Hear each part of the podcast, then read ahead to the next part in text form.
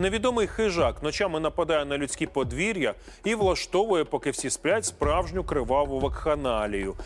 Ще одна хвороба гірша буде від рака, від спіда. Тільки сьогодні ми розшифруємо таємні послання Мольфара про майбутнє. Для того, щоб він не вставав мочитися вночі. Для того, щоб не боліло унизу живота. І не боліло у попереку, кожна дружина знає, для цього треба зібрати гроші. Вражаючий 20-й сезон «Битви екстрасенсів». Стоп, який сезон? Ага.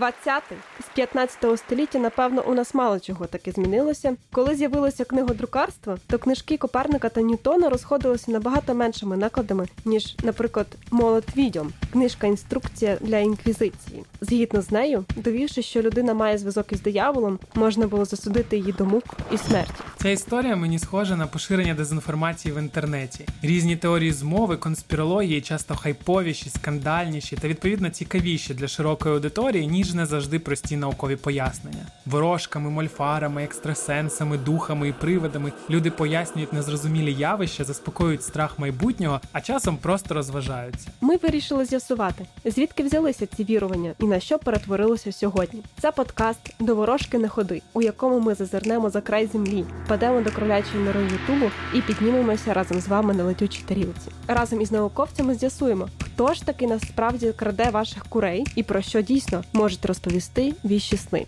Я Дар'я Кузява. А я Кирило Безкоровайний. Ми співзасновники науково-популярного медіа «Куншт». І на 10 епізодів ми перетворимося на мисливців за привидами. Покоперсатися в історії та людських головах нам допоможуть психологи, соціологи, нейробіологи, філософи і багато інших вчених. Мене от особисто завжди цікавило, чому до сих пір існують плоскоземельці. А мене звідки у людей час ходити до ворожика екстрасенсів. На містичний лад вас налаштують композиції у виконанні хору «Київ» під керівництвом Миколи Гобдича. Підписуйтеся на подкаст усюди, де ви їх слухаєте, щоб не пропускати нові епізоди щотижня.